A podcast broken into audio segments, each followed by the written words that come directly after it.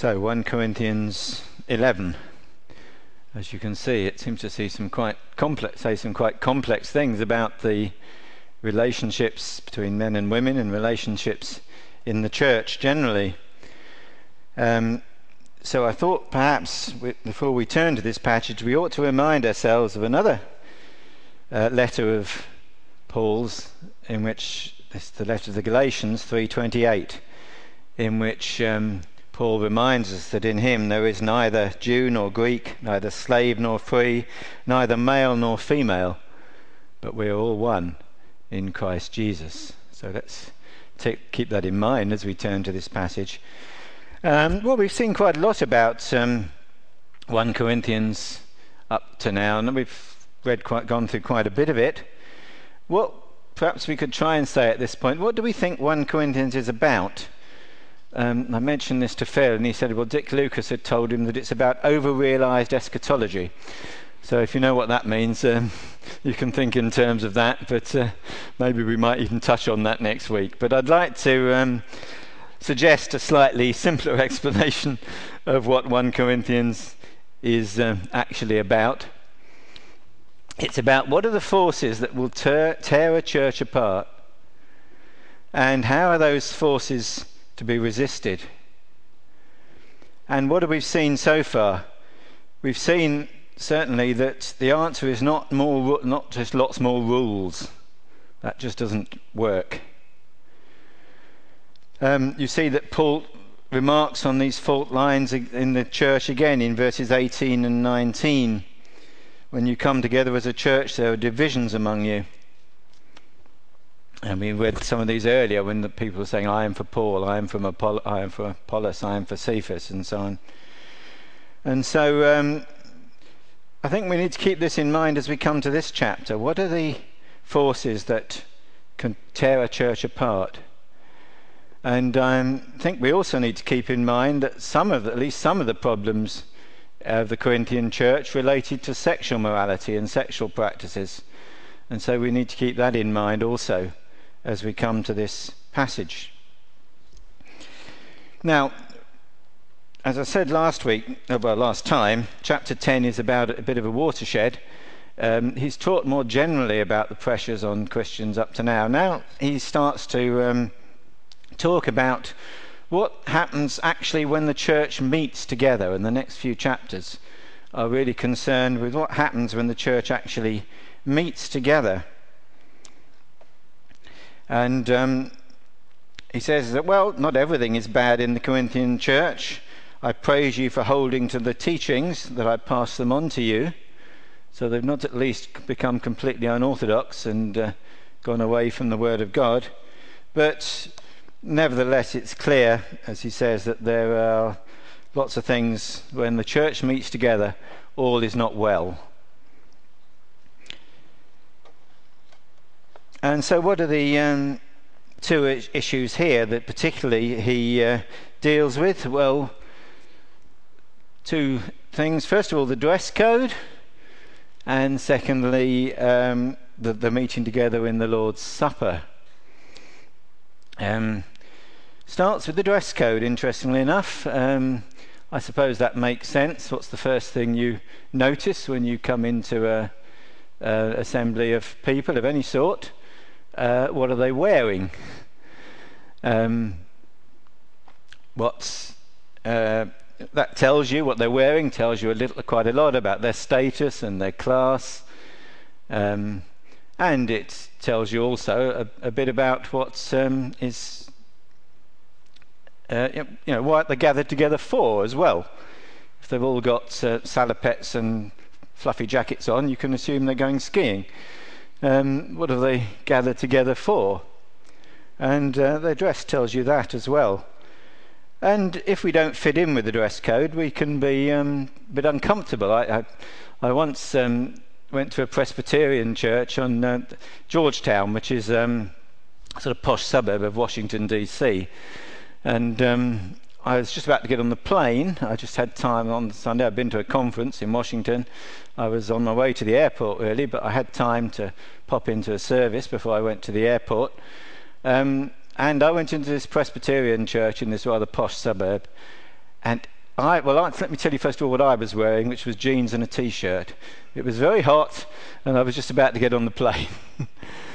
Everybody else in there was wearing a black suit and a tie. um, yeah, and I mean, they were, they were friendly about it, they weren't nasty about it, but obviously I felt a little bit uncomfortable, and I guess probably they did too, um, because I wasn't dressed the same as everybody else. Um, and it can affect us, can't it? You feel uncomfortable. Anyway, but the specific item of dress code actually that um, Paul focuses here is actually one of um, headgear, what we wear, what we wear or don't wear on our heads. Um, so that's particularly what he's going to talk about. Um, and I think we need to be quite con- careful here not to um, read in our own prejudices, whether they are the uh, prejudices of uh, sort of romantic medieval view of womanhood or indeed the prejudices of 21st century feminism. And there are problems with this passage, frankly, in interpreting what it means. Um, Paul tells us in verse 16 that his intention is to avoid con- contention, not to create it. And yet, um, you know, in one sense, we shouldn't be manning the barricades over trivial issues, but it's clear that Paul thinks he's got something important to say here, and we need to try and sort out what it is through the cultural barriers, which to some extent we, we do have. Um, the second part, of course, is um, very familiar to us. We uh, probably read it in at least half the times when we meet for the communion service. Don't know whether Mark's planning to read it tonight or not, but we very often do. Oh, he's not. There you are. You've got it in the service as well. But we very often do uh, read it in our communion services. But, and we think we understand that very well. And perhaps we do, but we could be missing something by its very familiarity. And the focus is on unity, and yet Paul reminds us that there may be divisions.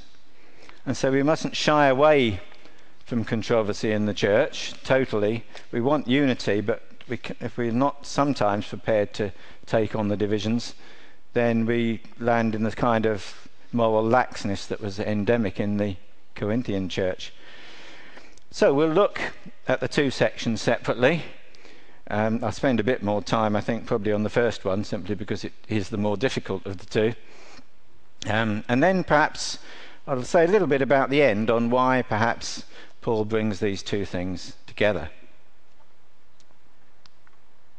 Nope, that didn't work.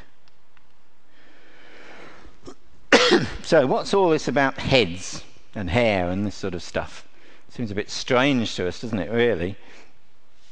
He seems to, at one point, Paul seems to be saying, um, you know, that the, the the head of every man is Christ, and the head of the woman is the man. It seems a rather strange thing to say. I mean, if you took that at face value, then you would think, well, does that mean that the only way that uh, women can obtain access to Christ is through a man? Um, in that case, why on earth, in a few chapter pages earlier, in chapter seven, was he saying that, uh, well, widows, you might be better off not remarrying? It wouldn't make any sense at all. So presumably that's not what he means. Um, so he can't be saying that. And it's clearly contrary to the rest of what we read in Scripture, anyway, in chapter 7 of this uh, book and in that verse, for instance, in Galatians 3.28 that I put on the first slide. So he can't be saying that. And actually, there are other problems with this as well. Because on the face of it, he appears to be misquoting Genesis 1.27. Because in saying that um, the image of uh, that, that, that, man is the uh, is the image of God, and and um, somehow, in a sense, the woman is not. Because in fact, if you look at Genesis 1:27, it says exactly the opposite of that. It says, uh, God created man in his own image. In the image of God, he created him. So, okay, it says man there, but the next line says, male and female, he created them. So it's clear, in fact, that um, man here means mankind, and um, that it includes both men and women made in the image of God.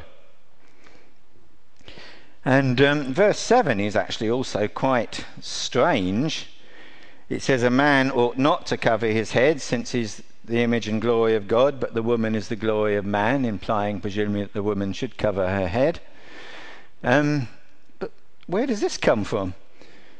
Uh, it's certainly not Jewish practice, because in a Jewish assembly, and they still do today, when men pray, they will cover, they do cover their heads. They wear skull caps. You've probably seen them. And um, certainly not the pagan practice, because um, in pagan worship, men and women would pray, pray with their heads uncovered. So, where on earth does this come from? It seems to be some sort of Christian innovation that, on the one hand, men and women should both pray, but there has to be some sort of uh, differentiation between the two in terms of headgear.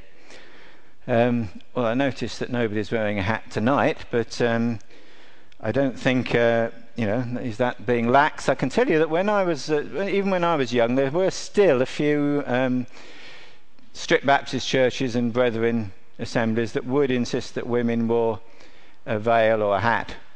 Um, but we've I don't any church in England at least that still maintains such a rule. And um, we, is that just 20th, 21st century laxness? Should we be insisting on that again, or is that not the point? Is um, but surely God is not really concerned with headstyle, ha- hairstyles.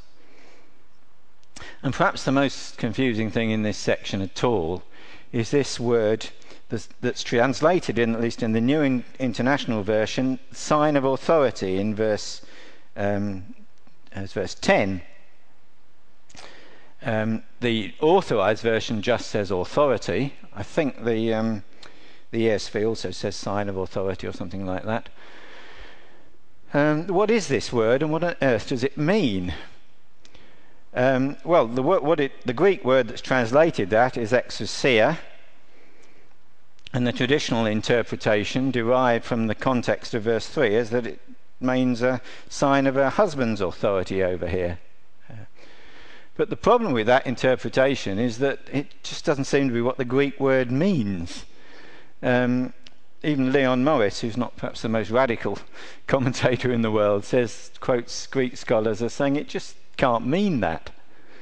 Um, what does exousia mean? Well, it means authority in the sense of um, legal authority, power. It means um, regal authority. And it can mean a sign of authority. But when it means that, it normally means the sign of authority of the, the, authority of the person who wears it. So, for instance, while when it's applied to headgear, it usually means a crown. Um, so, um, it's used in that way in the New Testament, I think, occasionally to mean a crown. Um, so, in the context, it doesn't seem to make a lot of sense. And in fact, to be honest, we're uh, not entirely sure what this does mean. But uh, what the Greek scholars say is probably, from the context, what it implies is um, to wear some sort of veil or head covering that implies that shows that this woman is a, a woman of honor, a woman of dignity, rather than having her hair uncovered, which, uh, well, we'll come back to having your head shaved off later. But that's probably what it means. It implies that this uh, woman is a woman of honor and dignity and respectability. Um, so that's probably what it means. Paul himself says it's her honor or dignity in verse 5.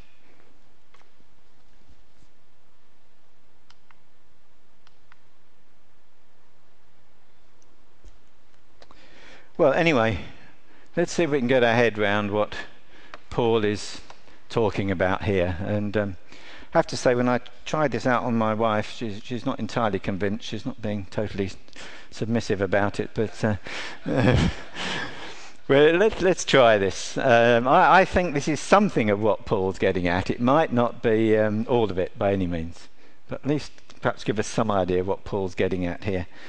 Um, I'd like you to try and think like a Roman. So here's a Roman, uh, a Roman lady, as you can see. Um, try and. Um, oh yes, sorry. Uh, the other word I didn't mean to mention. The other word that he talks about, he talks about in verse 15 that a woman's hair is her glory. And um, that word is doxa, um, from which we get the English word doxology, a word of glory or a word of praise. Um, and that word also has a range of meanings. It means a splendor or brightness or magnificence, magnificence. And it can also mean dignity and grace.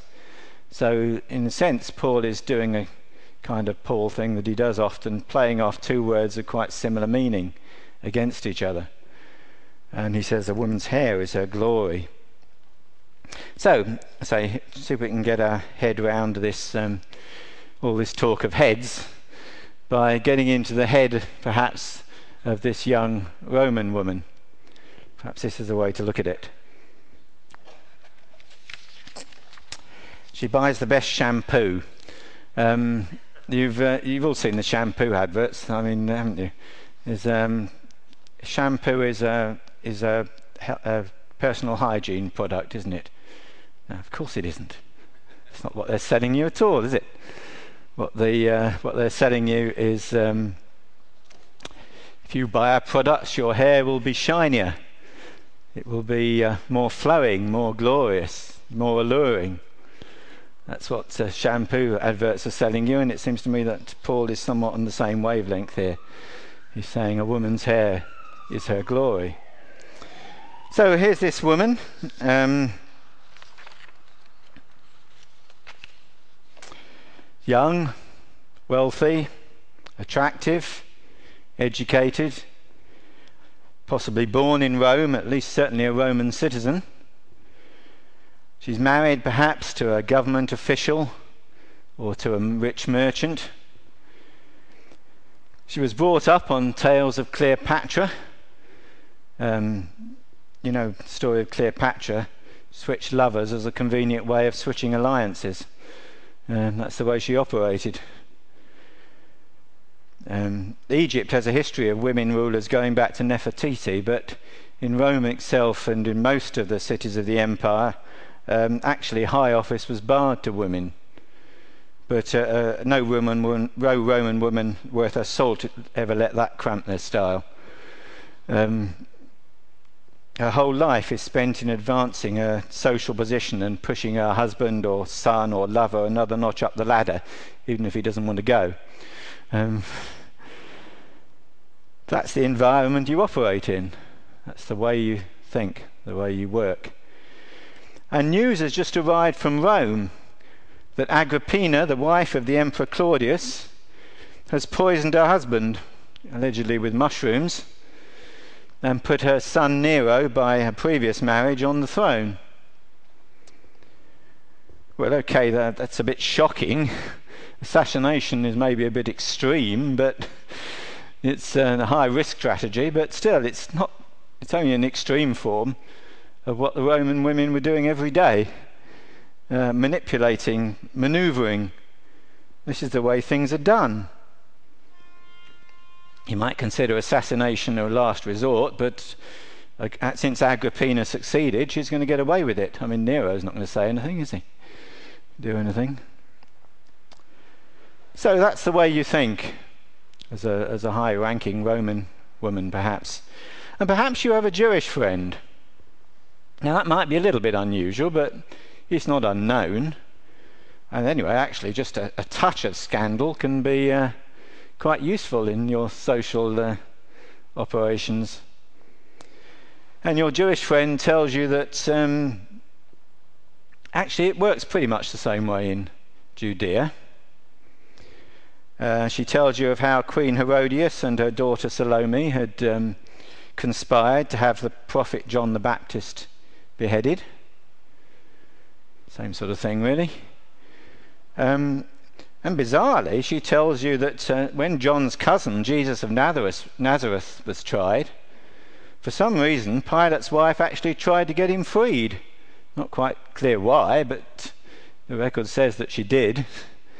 But as it happened, she was unsuccessful. But this kind of interference by women in the political process was uh, commonplace enough.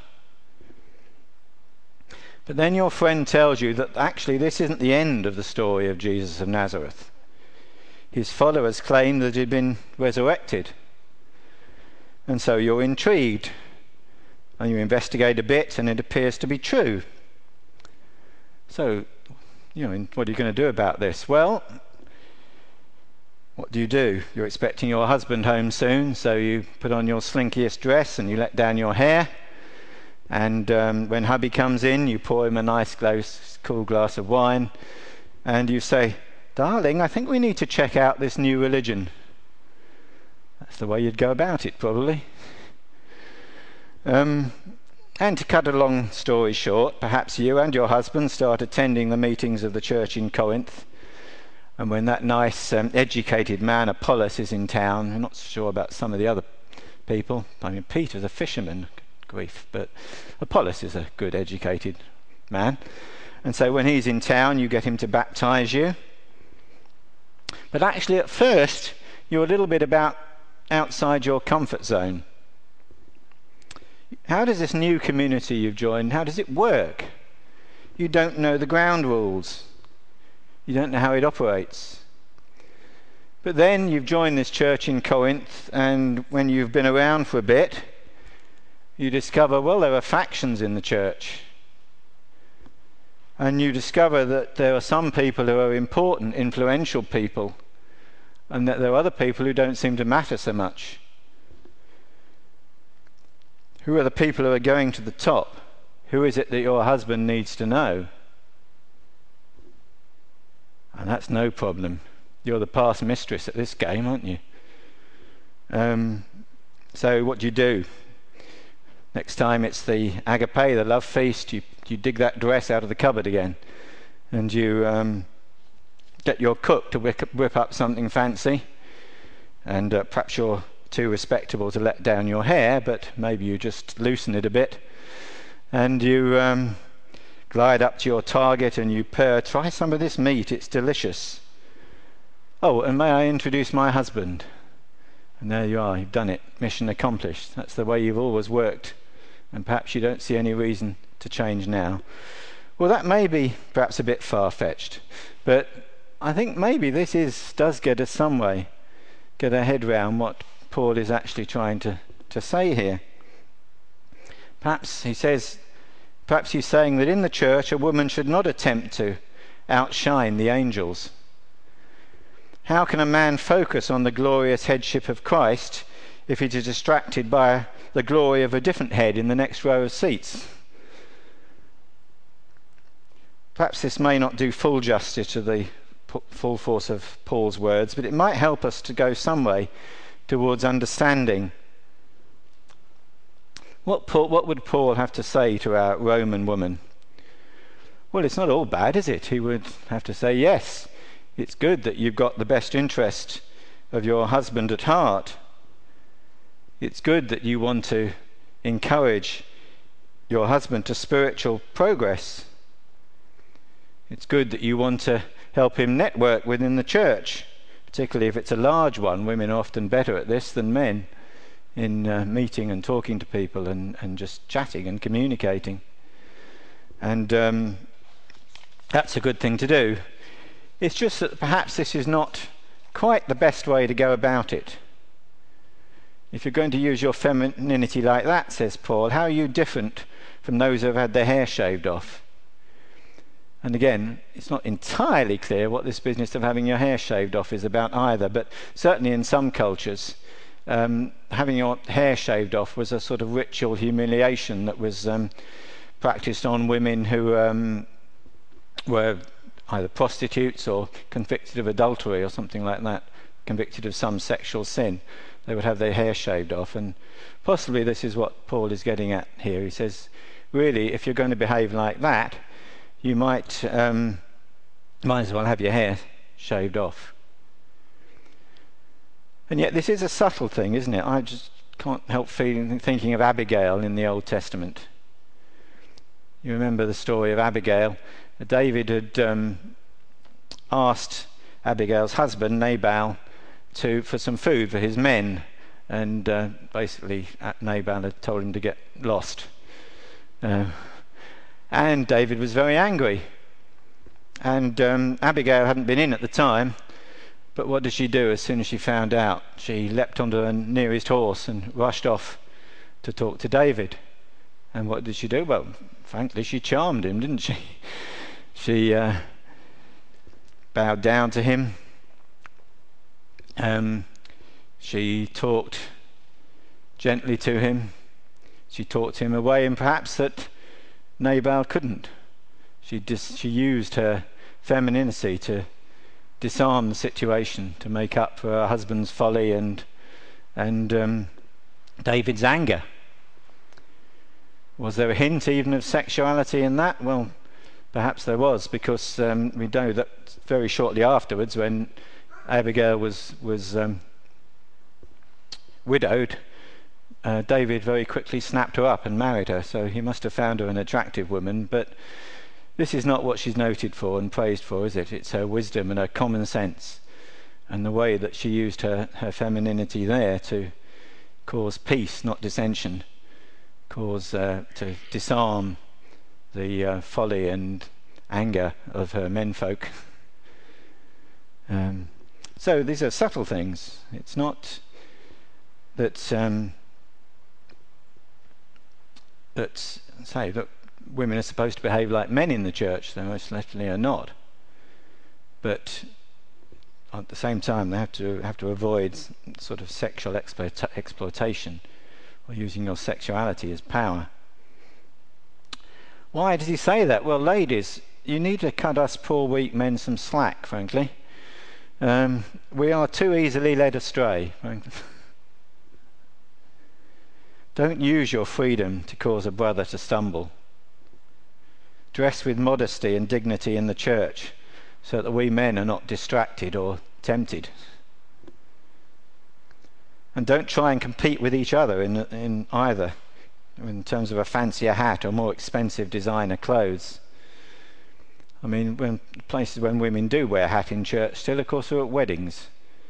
But I don't think that's quite what Paul is getting at, is it? If you looked at the hats that were worn at the royal wedding in Westminster Abbey, um, I don't think uh, submission was quite what they had in mind. It was more a case of trying to outshine your your neighbour. Well, okay, maybe at a wedding that's acceptable. If you must do that sort of thing, go to Ascot, where it's perhaps part of the fun. But you shouldn't be doing it in a church, not when the church comes together. You should uh, dress modestly. To, uh, un, to, to, misquote uh, Mae West, if you've got it, don't flaunt it. Not in the church, anyway. And what's he, what is the advice he's saying? I say, obviously, it's not a good idea to go around trying to seduce the elders, but, well, that wouldn't happen, would it? You wouldn't think so, but in a church not a million miles from here, it does appear to be what's happened. I don't know all the gory details, but it certainly takes two to tango, so there must have been something going on in that church, and of course, it caused a great deal of damage. Um, but it, actually, it's more subtle than that I once heard somebody say, I couldn't track the, down the quotation, unfortunately, but it, it, hit the point. It's amazing what a man will do for a woman in a short skirt. And uh, I think there's a, a, fair amount of truth in that. It's not that we think she's really offering sexual favours, but it is sexual manipulation in a sense. And um, women need to be careful in the church to avoid that sort of thing. Yes, use their femininity, use their charm, use their ability to relate um, in a non-aggressive way, but you know, don't go further than that. And men, we need to treat our women, don't we, with dignity and respect. We need to remember that they're not shaven women. they're not objects of sexual gratification and humiliation. That's not all they're there for. Uh, we want a wife, not a mistress. Of course, the sexual connection should be part of the marriage. It's a very important part of it, but it's not all of it. And of course, we um, shouldn't be expecting our, our wives to submit in terms of blind obedience. If what you want is blind devotion, then I suggest you get a dog, not a wife. Um, See, I take my own advice on that. You can, the one thing you, you, word you couldn't use to, to describe Brenda as is docile, and uh, I think that's that's uh, good, really. women are partners and mothers within the plan of God. And notice this dress code does apply to men as well. Perhaps we think it's more obviously applicable to women, but uh, Paul says it does apply to men as well. We shouldn't be dressing to shock either. We should dress in a way that is welcoming to those who come in. We dress probably not so much to uh, to please God. Though it seems an odd thing, you know, we are assembled to please God, and in a sense, we dress to please God. But surely, really, we are, in one sense, dressing for those who come in. We want to make them feel comfortable and at home, not uncomfortable as I did when I went to that church in Georgetown. It wasn't my fault. That was what everybody wore there, and fair enough. If that's what people there wear, that's the right thing to wear. But uh, you know, we want to try and avoid making people feel uncomfortable when we come in, either by, say, maybe wearing a suit and a black tie, but on the other hand, uh, we shouldn't be dressing, shouldn't be sort of wearing hoodies and uh, torn jeans either, I would suggest, because that would also make people feel uncomfortable. So we need to uh, dress in a way that looks welcoming and inclusive to those who come in. We adorn ourselves in order to adorn the gospel of Christ. so let's move on also to the next. If I can get the slide to change. Oh, sorry, that was I missed that one out. Ladies, don't uh, attempt to outshine the angels. Perhaps that's what he means when he says because of the angels. Jesus said that um, in the resurrection we'll be like the angels. But perhaps what he's saying, you shouldn't be attempting to outshine the angels. Let's move on to the second part of this uh, section, this chapter. And again, it's worth looking at the words that are actually used here, the, the meaning of the Greek word. Um, the Greek word translated supper is deipnon or deepnon, I'm not sure the exact pronunciation, to be honest. Um, but it, what it means is a formal evening meal. Um, Brenda and I once um, ate in a, in a fairly trendy um, gastro pub out in the Yorkshire Dales. And um, a gastro pub in, pub in the Yorkshire Dales is pretty much like a gastro pub in Sussex, but with one exception. And that exception is that uh, they insist that what they're um, selling you is supper, not dinner. Um, if you want dinner, you come at lunchtime. um, and it's supper it's an evening meal, often a, a, formal meal, but basically an evening meal. That's what the word means. We distinguish, don't we, between a communion service um, and a social church lunch and a charity supper. Although at Calvary we actually do hold all of these. I mean, possibly verse 22 is a justification for such a distinction. Says if you want to eat, you can eat at home. But um, actually, uh, in the early church, they used to hold, hold, what was also often called a love feast, an agape. That word is used in 2 Peter 2:13 and in Jude verse 12. Literally means just a love, a loving, if you like. Um, and um, it seems to have had all three functions. In fact, it was um, a community meal. It was a communion service. Um, and also, perhaps, there was, there's a pagan tradition of a feast called an aranoi, in which the rich would share their food with the poor. And possibly the Corinthian church or the church had adopted a bit of this idea as well that as they met together, it should be a sharing. Those who had um, much should share with those who um, had little. And this idea may have been incorporated into the Christian practice. So I think what he's saying here certainly doesn't only apply to the uh, communion service, because I think um, some of the things he said perhaps would not be directly applicable to the communion service as such.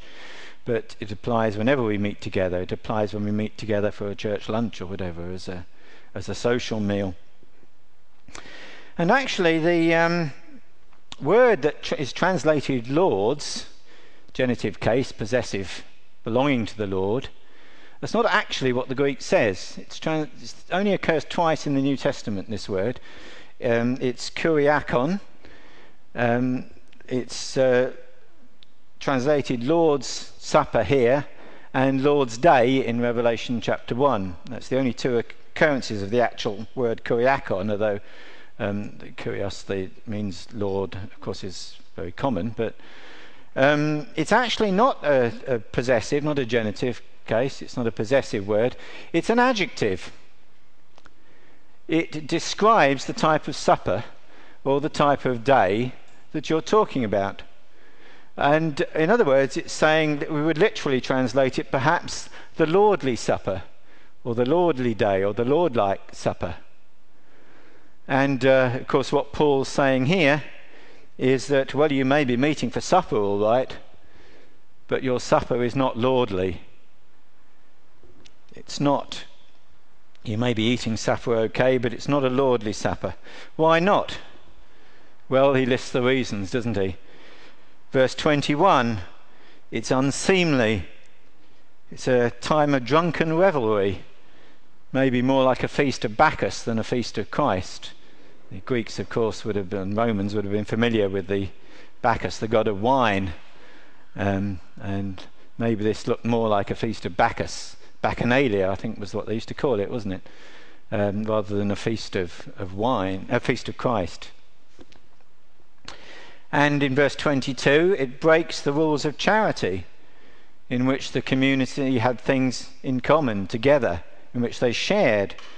But instead, uh, the poor believer is not only is he not going away unfed because the richer members of the congregation are, are sharing, you know, sort of try, the, try this caviar, guys, but not sharing it with the poorer members who didn't have anything perhaps much to share themselves, and therefore, you know, the people wouldn't share with them because they weren't sharing. And so not only do they go away unfed, but they go away humiliated as well because it's shown that they have nothing and say, look, we we have plenty, but you have nothing. The exact opposite of what the community should be doing, sharing together. And it breaks the rules of the family meal, doesn't it? In which all the whole family eats together. But in verse 21 it says, As you eat, each goes of you goes ahead without waiting, without waiting for anybody else. That's a thing that's very much under attack in our families today, isn't it? Families don't eat a family meal together. You know, the husband is home late, the children need to get to bed, they eat early. Um, the mother can't, you know, the mother's had enough, so she turns on the television and sticks them in front of the television and sticks a plate in front of them. Um, the family doesn't meet together. But that is a very dangerous thing. It's a very dangerous thing for a family, and it's a very dangerous thing for the family of the church because it shows that we're not really interested in each other, doesn't it? We not really want to have that time to communicate, not just um, to communicate the food, but to communicate the and share the affairs of the day. A family meal is a very important social occasion, in fact. It's uh, what's part of what holds a family together. And when, the, uh, when we eat together, it's part of the way we operate as humans, that when we eat, we make a social thing of it. And we meet together to talk and discuss and to share. But this supper was breaking the rules of that. People were just turning up with their lunch, or their supper rather, not their lunch, and they couldn't uh, be bothered to wait for anybody else because they weren't really interested. They just wolfed it down and off they went. And um, it despises the assembly of God's people, so it's unholy. unholy. He says this again in verse 22 Do you despise the church of God and humiliate those who have nothing? Shall I praise you for this? Certainly not. And possibly also in verse 29, he says, um, Anyone who eats and drinks without recognizing the body of the Lord eats and drinks judgment on himself. Their meetings together were not set apart to the Lord, they were, in the literal sense of the term, unholy. So un- this supper was unlordly because it was unseemly, uncharitable, unfamilial, and unholy.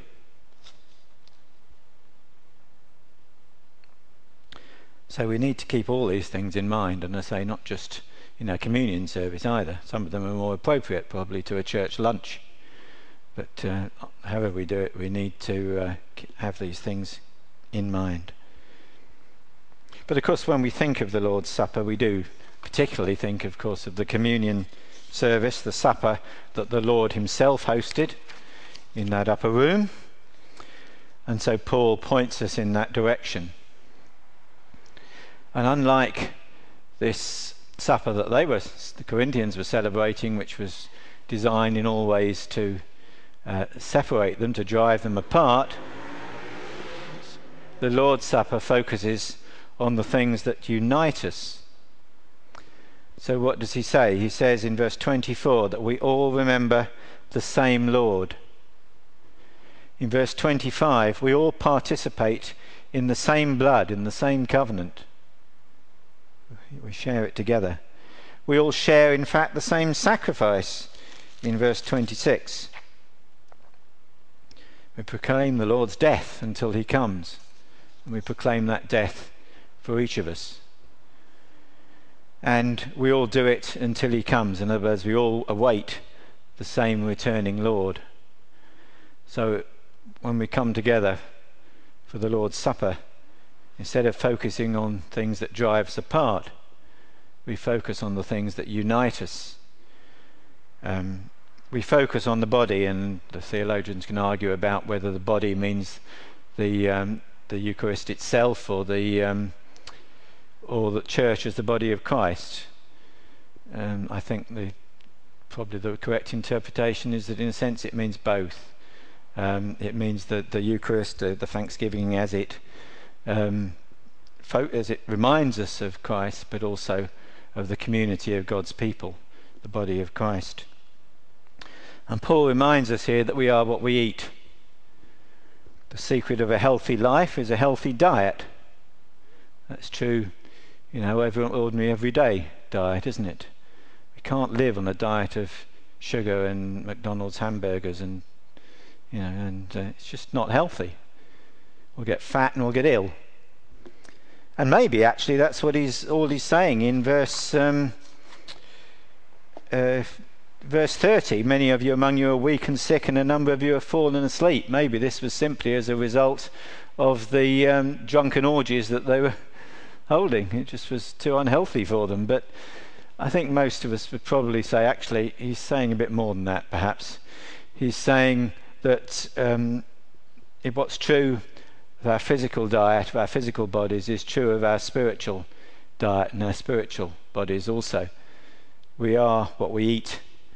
And if you live on spiritual junk food, you're going to get spiritually sick. And um, maybe it was even a direct intervention judgment of the Lord. He says a number of you have fallen asleep, in other words, presumably died. Um, maybe that was a direct judgment, or maybe it was a spiritual sickness, like um, happened to Ananias and uh, Sapphira, that's right, yes. Or maybe, as I say, it was just the result of too much wine made them ill, we don't know.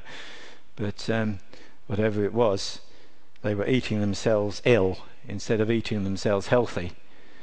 But when we come to the Lord's Supper, we need to eat ourselves healthy.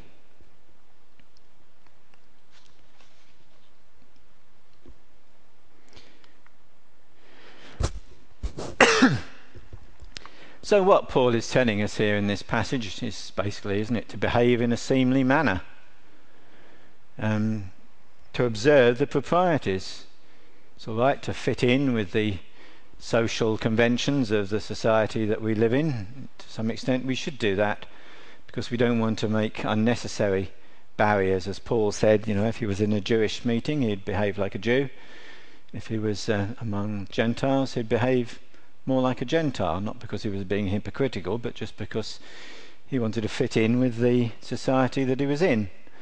And to some extent, we need to um, observe the proprieties of the cultural norms of the society that we live in. In one sense, it's uh, right that we do, because we're not in the business of shocking people for the sake of shocking them. On the contrary, Paul tells us we need to have a good reputation with those outside.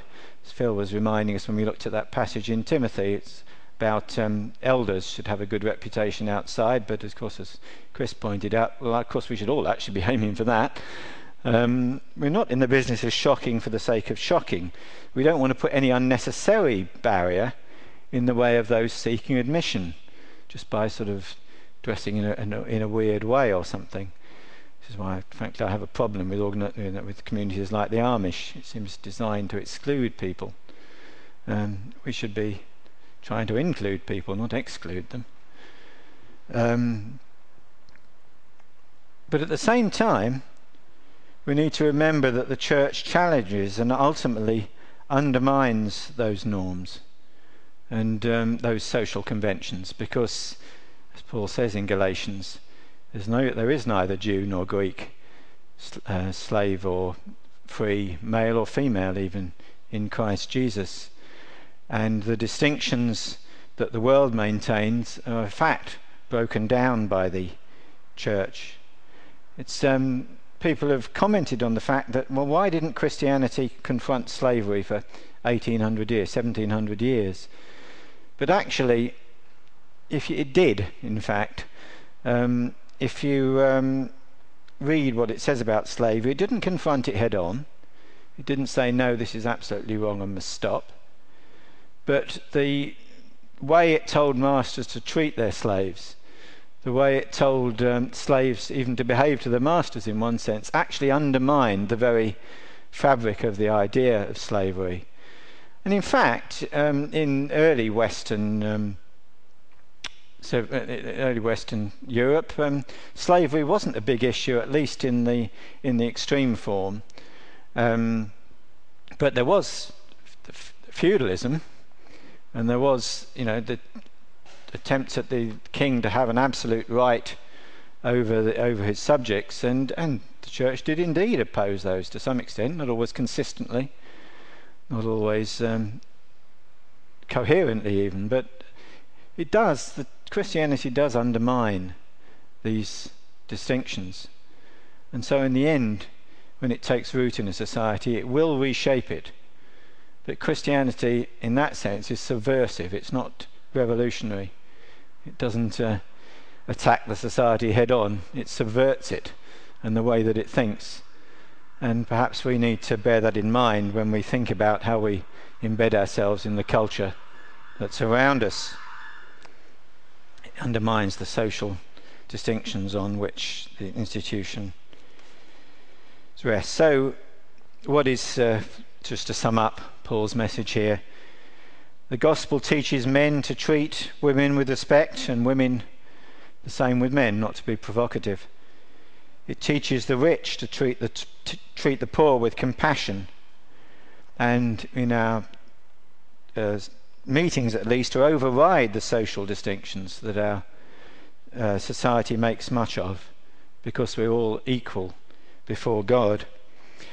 We all know the hymn, uh, forgotten the first line now, having said that. Um, oh, we'll see if Alexander, what's the thing? How does it start? Um, all things bright and beautiful. Yeah, we all know the hymn, All Things Bright and Beautiful. But of course, there's a, there's a verse of that hymn that we never sing.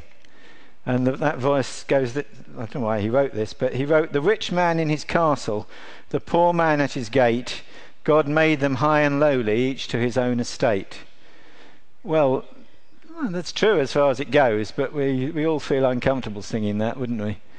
There's something not quite right about that, because we are all one in Christ Jesus. And no, it, it is true that. Um, you know, there are divisions of social class, and of um, some people certainly do have more money than others, and yet we are in the end all one in Christ Jesus because God invites all of us, rich and poor, Jew and Gentile, man and woman, to the wedding supper of the Lamb.